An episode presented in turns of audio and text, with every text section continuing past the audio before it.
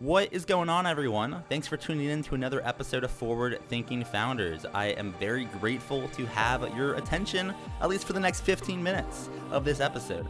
Forward Thinking Founders is a podcast where I interview pre seed and seed stage founders about their products, what they want to build into the world, and why. We dive into how they spend their time, what's their vision, what's the origin stories, all these things, so you can learn all about what's coming tomorrow. Because these companies haven't hit critical scale yet, most of them haven't hit product market fit. These are just early stage companies, and the big question is what can this be? And in this podcast, we bring that out. So, with that, I really hope you enjoy your time listening to today's episode. And I've already done 200 plus, so if you like this one, listen to some of the other ones, like with Amadi Kund, Austin Allred, Leah Culver. We have great interviews, so check it out. Enjoy the repository. And for now, let's get into today's episode. Here we go. All right, how's it going, everyone? Welcome to another episode of Forward Thinking Founders, where we talk to founders about their companies, their visions for the future, and how the two collide. Today, I'm very excited to be talking to Michael Jelly, who's a co-founder of Ethi. Welcome to the show. How's it going? Hello. Nice to nice to be here. Yeah, excited to have you on. I know we've chatted multiple times now, and I'm so excited about what you're working on. So it's time to make it official and have you come onto the pod. For people that haven't heard of Ethi, what are you working on? What is Ethi? Sure. Uh, we help people to uh, understand and control the personal data that Facebook, Google, TikTok, Twitter uh, are collecting about them every day. Uh, so you download your data from these companies and you analyze it with Ethi. And then we help you to control it by sort of deleting it from their services. Uh, and we're pretty close to releasing our first use case where you can use the data to actually improve your own life. So this is relevant to me. I'm someone that like you know probably for you're building for so many people, and for me like I this data game is kind of hard mentally, right? So walk me through how this works. If I wanted to use Ethi, how would I use it? What can I do with it? Kind of walk me through the product. Sure. So the first thing to do would be to sort of uh, to, do you edit this? Like, yeah. Um,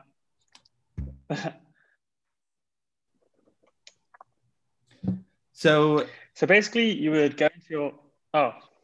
No, no, no, no, okay. okay. Yeah.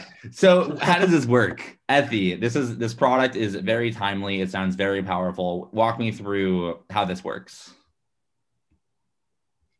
Sure. So you need to go down to Facebook and download your data uh, from them then you'll get like this uh, massive data set of JSON files, which are super difficult for a normal person to read and way too big.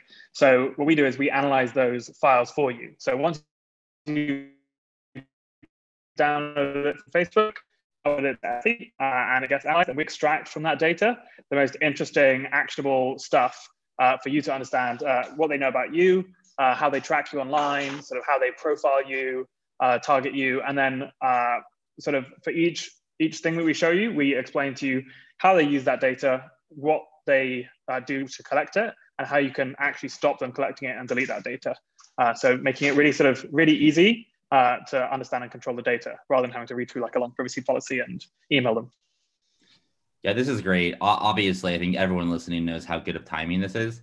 My question for you is like, why'd you get started with this? What's the origin story for, for Ethi?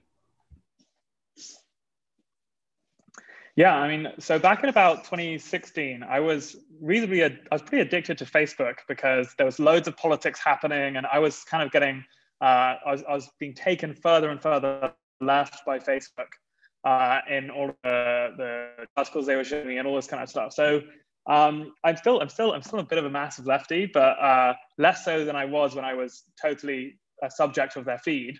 Um, and I really felt that actually looking back, once I'd stopped using Facebook as much, that I had actually been manipulated and, and, and moved away from my, my previous uh, positions by, by a feed which I, I, sort of, when I sat down to think about it, was trying to polarize me to maximize engagement and growth for Facebook.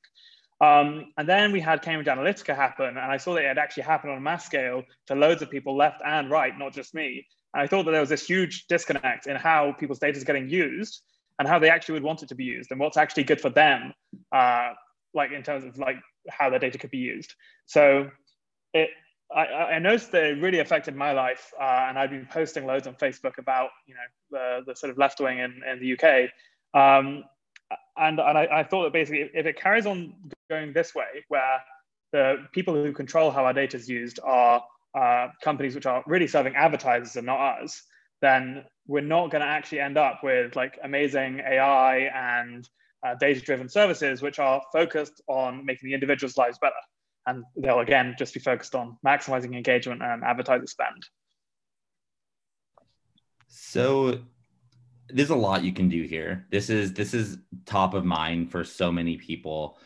How do you think about what to like spend your time on? There, there, there there's a million things you could do when you'd be going in the right direction, right? So how do you pick your direction and, and not lose focus? It does feel like there's a huge, huge green field here uh, in terms of there, there, there are currently zero data use cases for anybody to use their data outside of these uh, platforms. Uh, and really the only tools that we could find were like tools built by hobbyists for hobbyists, which you would have to actually run on your own machine and that sort of thing to actually understand the data.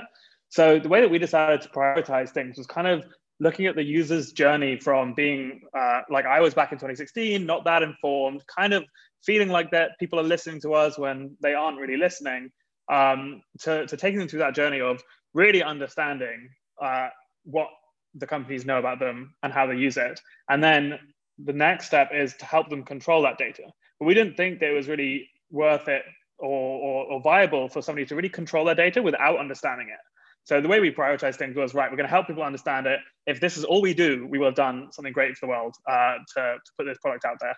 Um, so we built this dashboard where it will take in the data and uh, extract all of the relevant things that you need you need to know if you're going to keep using Facebook or if you want to control the data.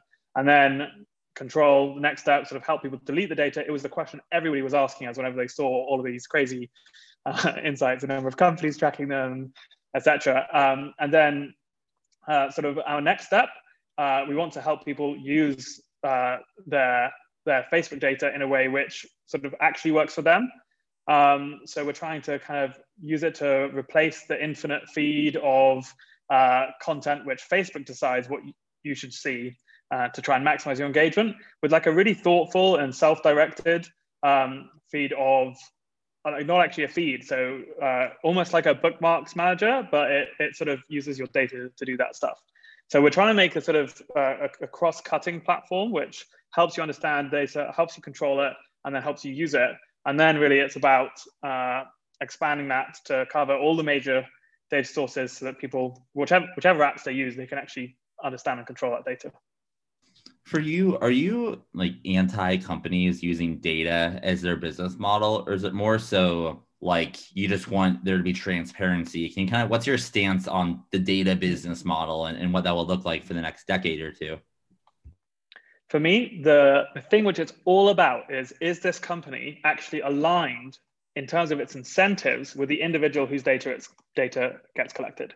Um, one of the things which we've been saying internally is that it's going to seem crazy in 10 years' time that we allow software to learn everything about us, which has incentives that are misaligned with us.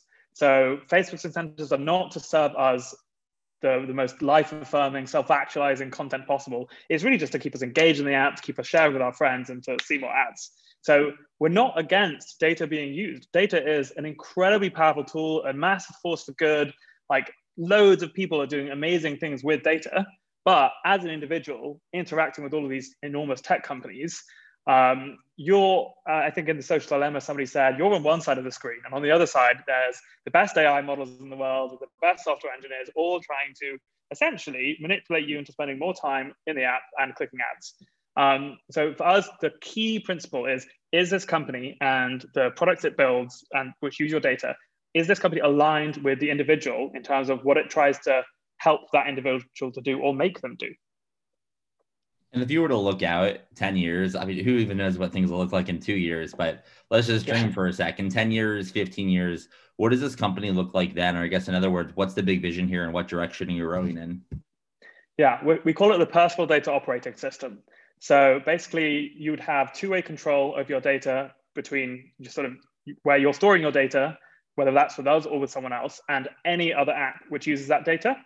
Uh, then you that which means that you you both understand what's happening and so we want to be that layer which helps you understand it and you can control it so you can actually revoke access on a really granular and fluid level uh, really easily. Then what that also means is you can actually take data out of one company, put it into another company. And so you might start seeing sort of more data portability just coming naturally so that people can, whatever service they want to use, use that service pretty freely. And then the final thing, which I think is actually one of the most powerful consequences, is that if users can decide what they want to use the data for, and you reduce all of this friction in taking the data out of a company, um, that we, we might see like a marketplace of, of data-driven services, maybe an, an app store for AI, where people can connect their data to a sort of very narrow AI service, which provides them with loads of value, and they can see exactly what they're sending over and exactly what they're getting back, and and like it will turn data from being sort of a tool which is only really used for companies to maximize their own goals uh, and really fulfill the promise of the quantified self and like the data being used to like make your life better, which is the key sort of principle that we're founded with. And to make that happen, you'll need some help. It takes a village to make a startup work. So my question for you is, how can the forward-thinking founders community help? Um, you know, is there a focus that you have that, that you'd like some some assistance on from, from the listeners? Uh, I think one of the one of the main ways that people could help would be to sort of get in touch with us and uh, and and and use.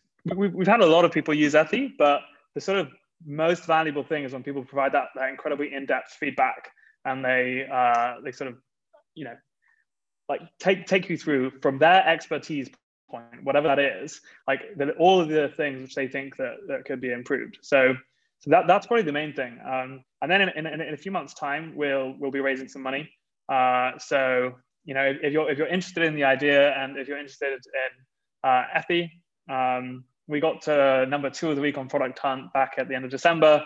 Get in touch and uh, and say hi. And and you know, we, we, we, as this sort of ethical company, is actually short for ethical.